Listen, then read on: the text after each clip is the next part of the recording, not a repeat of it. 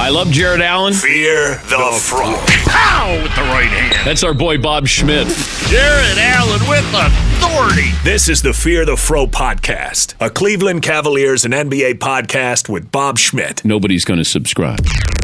Welcome to the Fear the Fro podcast, a Cavalier and NBA podcast hosted by me, Bob Schmidt, the voice of Fox Sports Radio, and a lifelong Cleveland Cavalier fan. This is episode number four, still very early on in this vanity project where I've decided to launch a podcast to talk about all things Cavs and all things NBA from a Cleveland Cavalier fan perspective. So, we are here now on episode four. You can follow the Twitter account at Fear the Fro Pod, Instagram at Fear the Fro Pod, the website, fropod.com, or subscribe and rate the podcast. Please don't subscribe or rate the podcast if you hate it. That certainly won't help.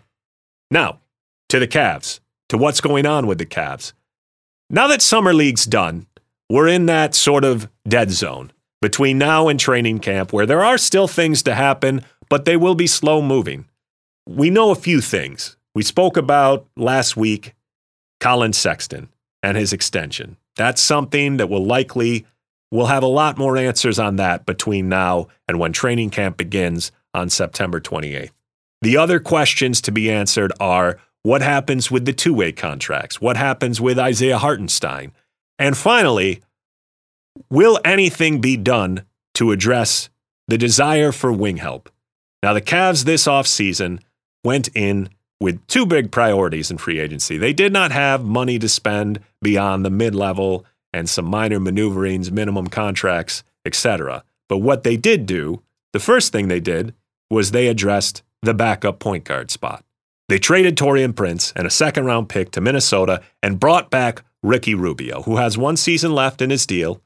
He makes 17 million. He's a backup point guard for us, but who knows? If he serves that role well, he could stick around in that kind of veteran, limited role, off the bench capacity that we had a guy like Dellavedova for. Now, they're very different players, of course, but my point is simply he will get minutes. The priority is Darius Garland and Collin Sexton. And Rubio is seemingly a guy who can complement either. So, to that point, need addressed. Now we move on to the wing help. The wing help was the area that the Cavs they didn't really address it. In the draft, we went with Mobley who's a front court guy.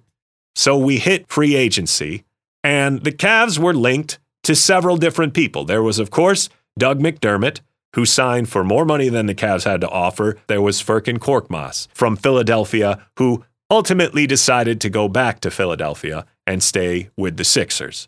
And then we just saw one by one guys get plucked off the board or land with contenders, Malik Monk and various other people who perhaps we had some desire for. So now we reach that point where very little is left on the free agent market unrestricted free agent market, restricted free agent market, or otherwise. Svi Mykhailiuk is out there. There's been some rumors about possibly bringing him in on a deal close to the minimum. Now, Chris Fedor had a great article about Dylan Windler. I think a lot of Cavs fans tend to overlook Windler at this point because he's just been so snake bit from a health perspective. But I do think it's important to remember that Dylan Windler, hypothetically, would serve exactly the type of role that we're looking for. He has some size. He's brought in primarily to score. He was always meant to be a guy who could get his own look from three point land. And while statistically, if you were to look at his stats and the games he's played, you'd say that, okay, well, he's been a disappointment. I would just urge Cavs fans not to forget the following. There was a brief period. He finally started to play games, started to get some momentum, started to play. He strung together a nice little stretch. In the games, Dylan Windler got over 20 minutes per game. He averaged 49% from the floor, 46% from three point land, and 80% from the line on 66% true shooting. It was only 10 games. It's a small sample. I understand that. There were also two outliers in there, the games where Windler went nine for nine from three point land over two games. So I'm not saying that that's the type of production you could expect if he consistently got over 20 minutes. But what I am saying is when he did get over 20 minutes a game, he showed that with time and with opportunity, this was a guy who could contribute. If he can just stay on the floor, his confidence is going to rise and rise, and he could find himself being a contributor. So, me personally, while I know it's not the flashy thing to just hope for development from within, I'm not going to be devastated if the Cavs don't add somebody with a higher profile who can provide wing help.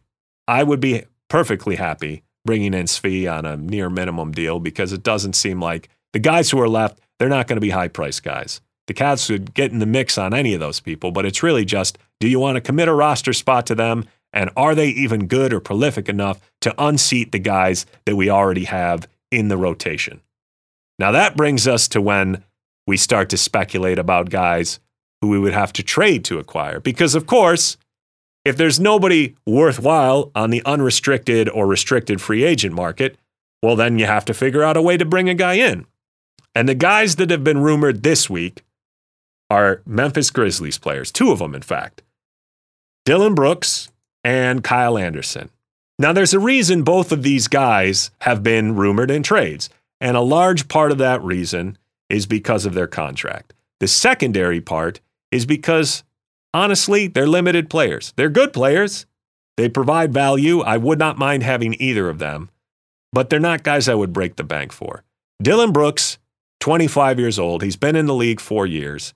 Now, he's consistently, even right out of the gate, he was a second round pick out of Oregon. He's averaged around 28 to 29 minutes a game from the very beginning, which is a good sign. If you can do that as a second round pick, that's fantastic. Dillon Brooks is solid.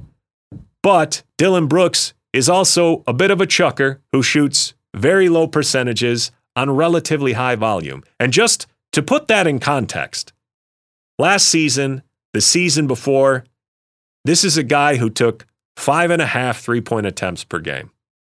Now, that may not sound like a lot, but Collin Sexton has never even taken over four and a half three point attempts per game, and Darius Garland has never done over five. So this is a guy, mind you, who didn't even start all that time. He's played solid minutes, nearly 30 a night, but he gets shots up, is my point, on relatively poor percentages. For people who knock Collin Sexton about how he shot 37% from three and how, you know, the next step in his development is to become a slightly more efficient three point shooter who's willing to take them at a little bit higher volume. Well, Dillon Brooks is a guy who takes those shots at a higher volume and makes only 35% of his three-point looks over the course of, you know, his career. This is not a guy who's a marksman. He's a volume scorer who can get hot, who's streaky, and who last year, yes, he averaged 14 points a game, but he did it on nearly 15 attempts from the floor. He's consistently, despite the fact people look at him as a scorer, his value has actually become more on the defensive end. He's improved on defense. He's definitely a hustle effort guy. But that's probably largely to compensate for the fact that the reason Dillon Brooks has always been viewed as a fringe starter type is because he's a rel- relatively inefficient offensive player. He's a big negative if you look at at box plus minus or value over replacement player. His his win shares are consistently negative, but his defensive impact has gotten better and better as the seasons have gone on. So he has value.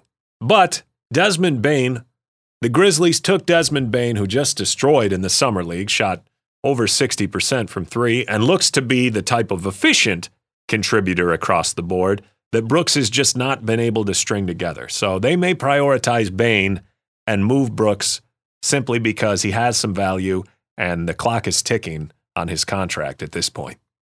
In a vacuum, would I like to add Brooks? Sure. But the problem lies in the deals that are being suggested. Now, there are times I like to think that I'm fair minded about the Cavs. I can acknowledge that, okay, Jarrett Allen, bit of an overpay. It doesn't mean I'm not happy to have him, but I can look at the situation and the market and say, okay, yeah, if I'm being fair, the Cavs probably paid Jarrett Allen too much. But then we get to this point in the summer where people are desperate to address a hole which we failed to address and the suggestions on trades seem excessive and almost unreasonable to me. people are talking about what can the Cavs do to get Dillon Brooks or Kyle Anderson. Now, Dillon Brooks, we've already kind of gone over him. Kyle Anderson, he's been in the league seven years. He's 28 years old. He's not exactly young. He's going into the last year of his contract, though, which is why, of course, he would be rumored in trade talks. I like Kyle Anderson personally as a player. I think he's one of those guys. He isn't a high usage player, but he contributes across the board. This is a guy who, over the course of his career, shoots over 48% from the floor. Now, comparatively to Dillon Brooks, I mean, he destroys him in those efficiency analytics. The reason why I like him is because he can, he's a, similar to Larry, he can do a bit of everything. He can score, he can shoot okay. I mean, he's not a marksman from three point land, but he did do reasonably decently last year. He shot 36% from three point land. It's not as if he's a massive liability there. And last season was his most prolific season. He got a larger role because of all the injuries that had piled up on the wing, and even Morant missed a little bit of time. He saw his averages rise to 12 and a half points a game, six rebounds, and four assists, which is solid. Over the course of his career, this is a guy who's, you know, basically like a five, five, and four guy or somewhere around there. Six and a half, four, and and two, excuse me. So it, it's not as if Kyle Anderson is some guy who's going to blow you away with his numbers. But Kyle Anderson is a glue guy. You could plug him in amongst higher usage offensive options and he'd be solid. I would today, without hesitation, trade Osman for Kyle Anderson. It would relieve the Cavs of the commitment they made to Osman. Their contracts are basically equivalent. And perhaps it would work for Memphis because Anderson's likely going to walk away after this season anyway. And Osman they could have for a little bit longer period and he's got a higher offensive upside in theory if what you're looking for is a volume guy. But, you know, if I'm Memphis, candidly, if I'm Memphis, I would turn that deal down at this point. I think Anderson showed enough last year, and I actually think he makes a positive impact on winning. Now, the reason he's being shopped is, of course, because he's in the final year of a contract. He signed a four year contract with the Grizzlies after his rookie deal ended in San Antonio, and now he's about to hit unrestricted free agency next summer. So similar to the way the Cavs would possibly shop Larry Nance Jr., they may be looking to get something before he reaches that point where he has to be paid as a player approaching 30 years old on a roster that is largely filled with very young players. So those are the two players the Cavs have been talked about possibly wanting. Dillon Brooks, 25 years old, Kyle Anderson, 28 years old. Here's the part I take issue with the rumors of what the Cavs would have to send back to get them. Now, you'll see suggestions out there that the Cavs should give Larry Nance Jr. and a protected lottery pick. The protections are vague. Maybe they mean, maybe they even mean top 10 protected. Maybe they mean top five protected. Maybe they mean complete lottery protected. I hate these suggestions for a handful of reasons. The first one, you don't give away lottery picks. If it's completely protected, if it's a first round pick, 1 to 14, then yeah, maybe we discuss that. You keep seeing these suggestions of like, oh, you know, give a top three protected lotto pick for Cam Reddish, or give a top three protected lotto pick for one of these other guys who is buried in the rotation of his respective teams. You don't do that when you're a team like Cleveland who hasn't seen the playoffs in a handful of years. It's just far too risky. And it's easy to say it now when we look at the team going into the season and thinking, okay, this could be the year they make the leap from on the outside of the playoffs to possibly contending for one of the late seeds or the play in. You do not move lottery picks until you actually see the product on the floor and you know that that's a very distinct possibility. It's just far too risky. Can you imagine if we reached this season's draft lottery? We won the third overall pick and somebody else held the rights to the Cleveland Cavaliers pick. Somebody else could have gotten Evan Mobley because the previous offseason we decided, well, we're right there. We're going to turn the corner. This is the time we make the leap. You just don't know if it's going to happen. There are still holes in this squad, and it's very young. I think all the players are progressing on an individual level until the team has some sort of identity that's leading to wins. We should not be seriously humoring trading lottery picks, potential lottery picks for guys who are fringe starters. At best, Dillon Brooks and Kyle Anderson are the weak fifth starter in a lineup that the Cavs roll out. Realistically, they're probably just strong bench players.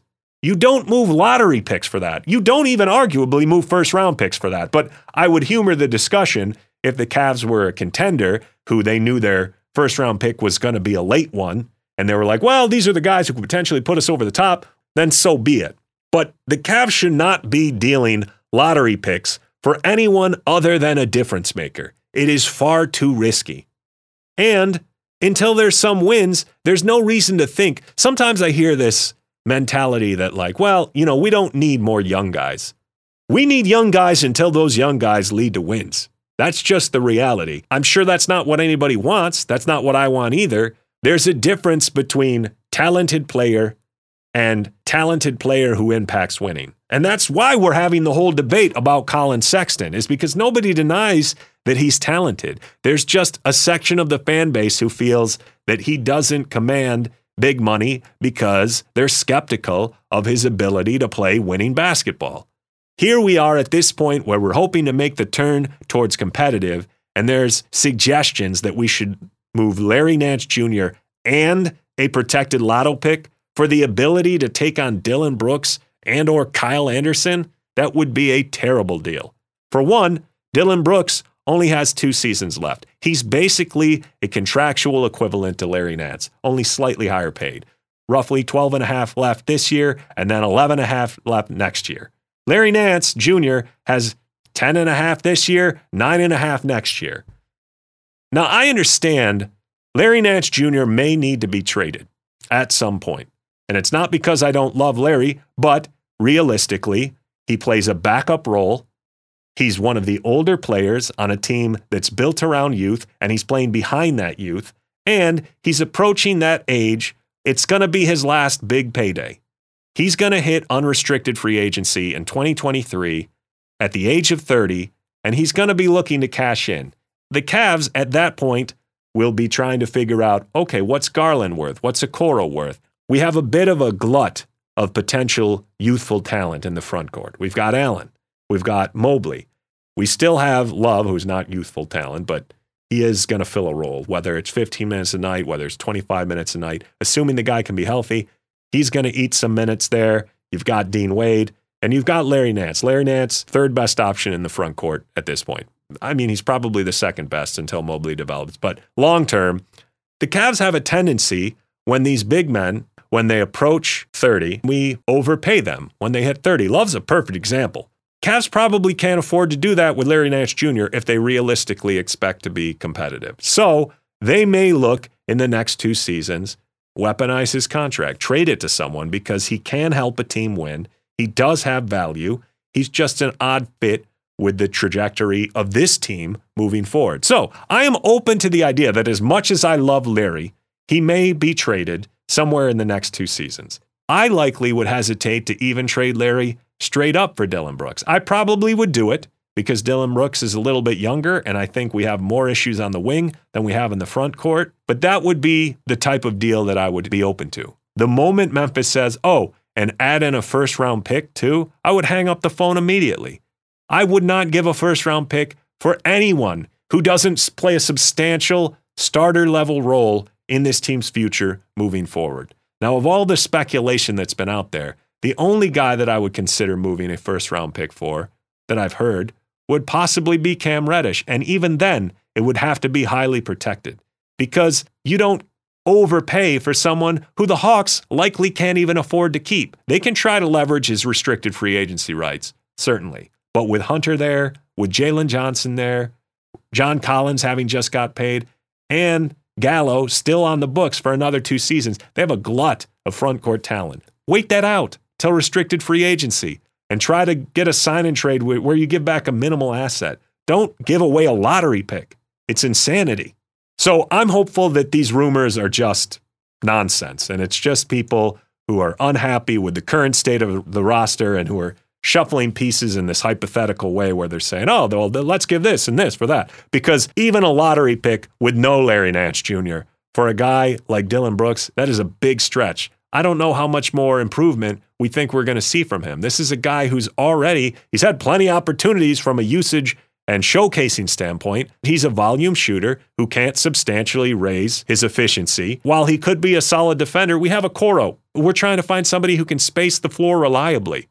And this is a guy who's struggling to shoot a better three point percentage than Collin Sexton. I mean, he takes more of them, but he shoots them at a worse percentage. 35, 36%, that's a solid three point percentage. I have no issues with that. But that's not what I would call a marksman, and especially not if they have no discretion about when to take those shots. We will see what happens, and I'm sure we're going to discuss more what to do with Larry Nance Jr., but this is not it. To me, the only way these deals are acceptable is if it's straight up Osman for Kyle Anderson, I would do that in a second. But I don't think Memphis would have any interest in it. Fear the Fro. The next story I wanted to hit is an NBA one, but one that has interesting tentacles that spread throughout the league simply due to how high profile the agent involved is. Nerlens Noel and his lawsuit against Rich Paul and Clutch Sports. Now, for those of you who missed this story, it goes back nearly five years. Just a quick recap of the backstory. Nerlens Noel, prospect out of Kentucky, enters the league, drafted by the Pelicans, but immediately traded on draft day to the Philadelphia 76ers. Everybody expected for him to be a, a big center in the NBA, a great defensive player in college, a guy who could conceivably anchor the middle for a competitive team for years to come. Well, it didn't work out in Philadelphia in large part because Joel Embiid exists. In 2016, 2017, around the trade deadline, he is traded. The Sixers had three years with Noel. He was injured most of the first year. He was playing very well his second and third season, but then his role diminished. So in year four in the NBA, the Sixers say, well, you know, we're not going to keep him. We'll trade him at the deadline in a deal very reminiscent of what we saw with Jarrett Allen.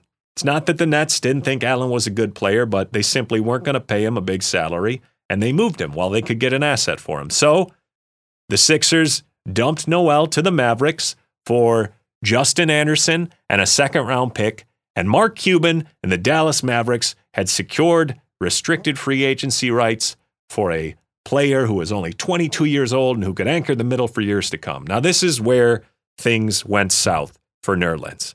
Entering free agency in 2017, he was represented by a man named Happy Walters. The only guy Happy Walters represents now is RJ Hampton of the Orlando Magic, whereas Rich Paul is a veritable who's who of players in the NBA Anthony Davis, John Wall, uh, Eric Bledsoe, LeBron James, Ben Simmons, Draymond Green, Lonzo Ball. The, it's a huge list. Darius Garland, of course, on that list. In 2017, Mark Cuban goes into free agency, says, We want you here, Nerlens. We'll give you four years, $70 million. That's almost $18 million a season to tie him up for the next four seasons. Noel, he goes out to LA to work out, finds himself working out with Ben Simmons. Then, at a party, he's seated next to Rich Paul, super agent, who says to him that he's a $100 million player and that if he fires Happy Walters and hires him, then he will get him $100 million the next summer. So that's what Noel does. He fires Happy Walters. Instead of accepting the Mavericks offer, he turns it down and he takes the qualifying offer, playing for a relatively modest $4 million the next season in Dallas. It does not go well. He gets hurt, has a hand injury, he plays a very limited role, and his numbers plummet. Goes from secured payday, goes to summer free agency in 2018. He gets absolutely decimated, signing a two year, $3.75 million deal with the Oklahoma City Thunder. That's less than $2 million a season after walking away from $18 million per season. I'm sure he's not happy about this. He goes to play with Russell Westbrook and Paul George. He plays behind Steven Adams. He does fairly well in a limited role. Now, he only played 13 to 14 minutes a game, but when he did, he was impactful. He had a player option on year two, and he thought, okay, this is my chance to get a little more money, to get into a role that's a little bigger. There are rumors even ones that Woj reports in June of 2019, that Nerlens Noel, who just opted out of this deal with the Thunder, is set to re sign with them for a three year deal.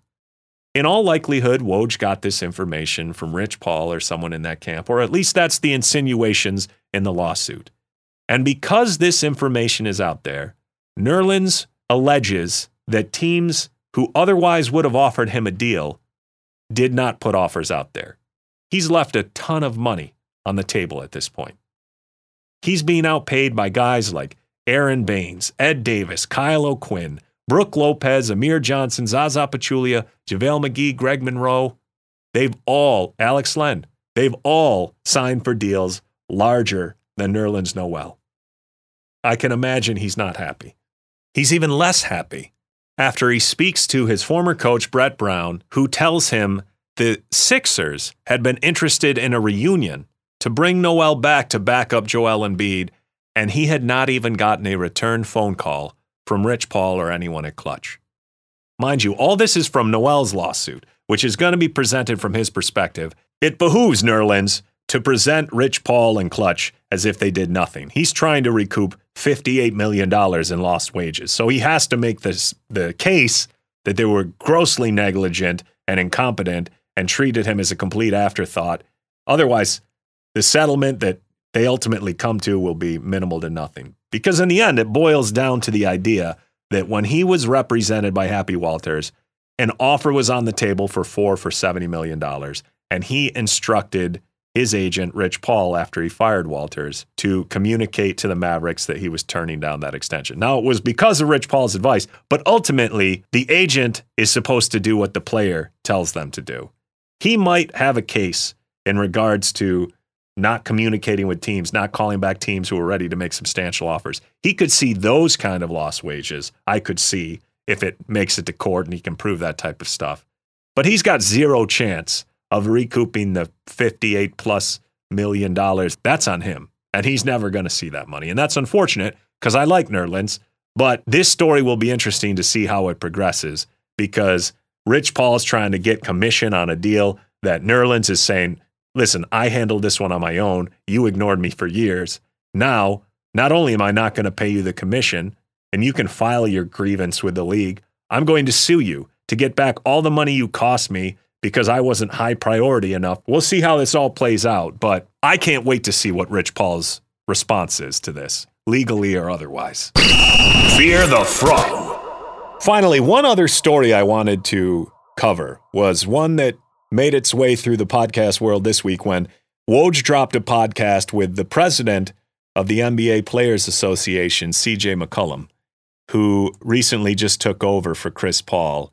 And he discussed a ton of things. It's a great listen of a podcast. It's 40 minutes. They cover a bunch of stuff super teams in the NBA, the challenges facing the league, the stuff that CJ McCollum doesn't like, and what to expect in the future. And specifically to the Woj podcast, there was one section I found, well, it was something I wanted to respond to. I found it interesting. This is it. This is CJ McCollum on the Woj pod.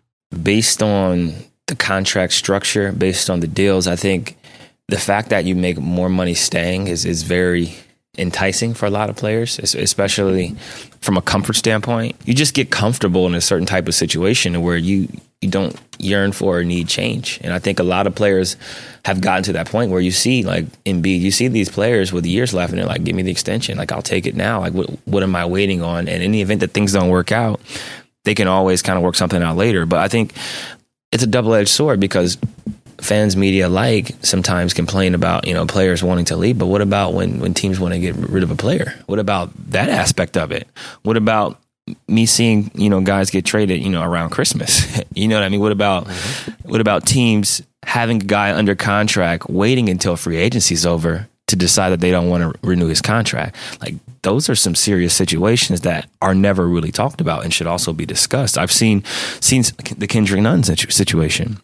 He was uh, going to be a free agent. They basically waited till the money dried up, right? I mean, you correct me if I'm wrong. Has this has have you seen this happening in the league and not being discussed at all? Where they talk about players forcing their way out, player movement, but then what about the manipulation that goes into some of these situations where uh, teams are waiting for the market to dry up before they release a player's rights?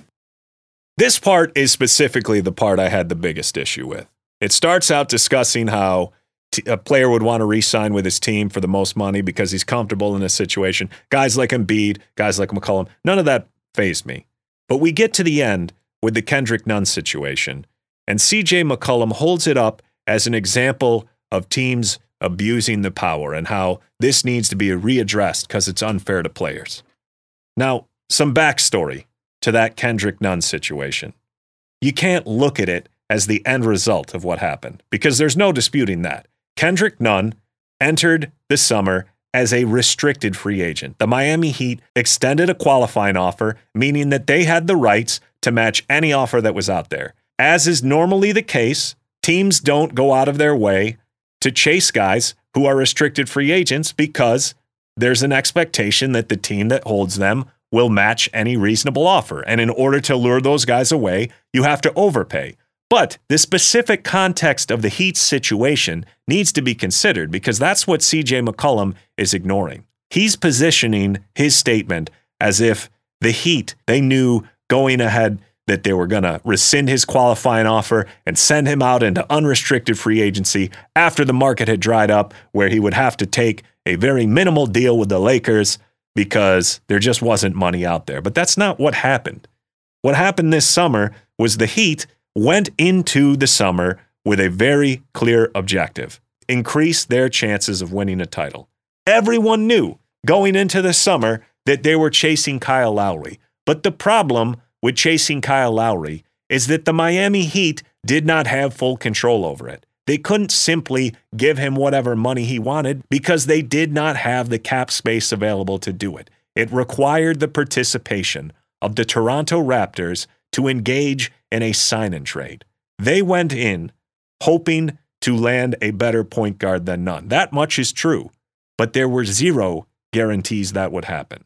What happens if the Toronto Raptors say, well, we won't take back Goran Dragic, and no deal is consummated for Kyle Lowry? If they had not extended a qualifying offer to Kendrick Nunn, he would have been gone at that point before the Heat even knew what was going to happen. It is totally reasonable for the Miami Heat because there was zero guarantee they could get Lowry. You don't say, oh, well, we have hopes that we can get better at this position with no guarantee, but you know what? Let's let go of the sure thing that we already have in place. Kendrick Nunn definitely got screwed here, and that's unfortunate for him as a player, but it's certainly not an abuse of the system. The other thing that CJ McCollum talks about is this statement in particular jumps out. He's talking about how players will resign with their own situation because they're comfortable. And why shouldn't they take the guaranteed money? But then he makes this caveat. In the event that things don't work out, they can always kind of work something out later. When a player takes the most money possible, and this applies to Giannis, this applies to Damian Lillard, it's great for the player when they do that. It's great that they get to have this massive salary. But the very real possibility is that the team will be so financially hamstrung by having to commit such a large portion of their cap to that one player that it will be extremely difficult to compete. Now, it can happen. Milwaukee just won a title. But you could argue that they're overpaying all of their top stars, not Giannis, of course. Giannis, he's one of those guys who the amount of money you can pay him, it will never be enough by the cap. But Middleton and Jrue Holiday are making substantial contracts because that's how you have to get players there. The reality is, though, what he just dismisses like, oh, well, it'll all work out. If, you know, if they want to leave later, they can address it at that time.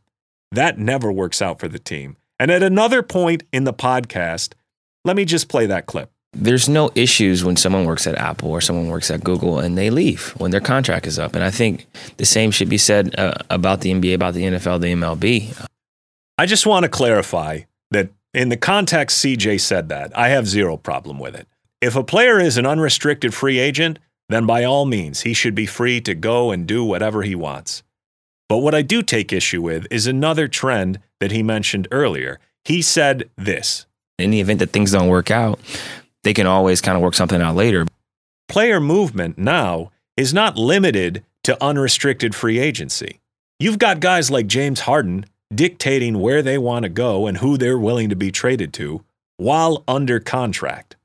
if you're going to point to restricted free agency as an impediment to player empowerment and something that shouldn't exist, which, of course, as a Cavs fan, I hate, the idea that leveraging restricted free agency rights is wrong, but forcing your way out after signing a supermax that nine times out of 10 decimates the team. The New Orleans Pelicans dumping Anthony Davis, the Houston Rockets dumping James Harden, potentially the Portland Trailblazers having to sell Damian Lillard off at 10 cents on the dollar. That's disingenuous. And again, to be fair, CJ McCollum didn't really dive into defending superstars who forced their way out. I more take issue with the idea that he pointed to restricted free agency and the way teams rescind qualifying offers sometimes as this problem that doesn't get covered enough. But he skirted the issue of how devastating it could be for a team who pays a guy the most allowable money they possibly can, only for that player to turn around and say, Well, I want out. I don't care how it impacts your ability to compete in the future because I'm about me right now and the goals of the team are secondary to that. It's a two way street. There's always going to be give and take. And I pray that they don't change the way that restricted free agency works simply because occasionally a guy like Kendrick Nunn finds himself losing money because of it. Because I don't think there was ill intentions there. And I think that's a relevant thing to consider when you're pointing to that as some sort of example of an abuse of the system. And that's it. That's episode four of the Fear the Fro podcast. Please follow me on Twitter, Instagram, Facebook. It's all at Fear the Fro Pod. And check out the website, fropod.com. Like it, subscribe it, rate it, and be back next time. I'm Bob Schmidt, the voice of Fox Sports, lifelong Cavs fan with Fear the Fro, a Cavs and NBA podcast. See you next time. Okay, that's enough. Stop it!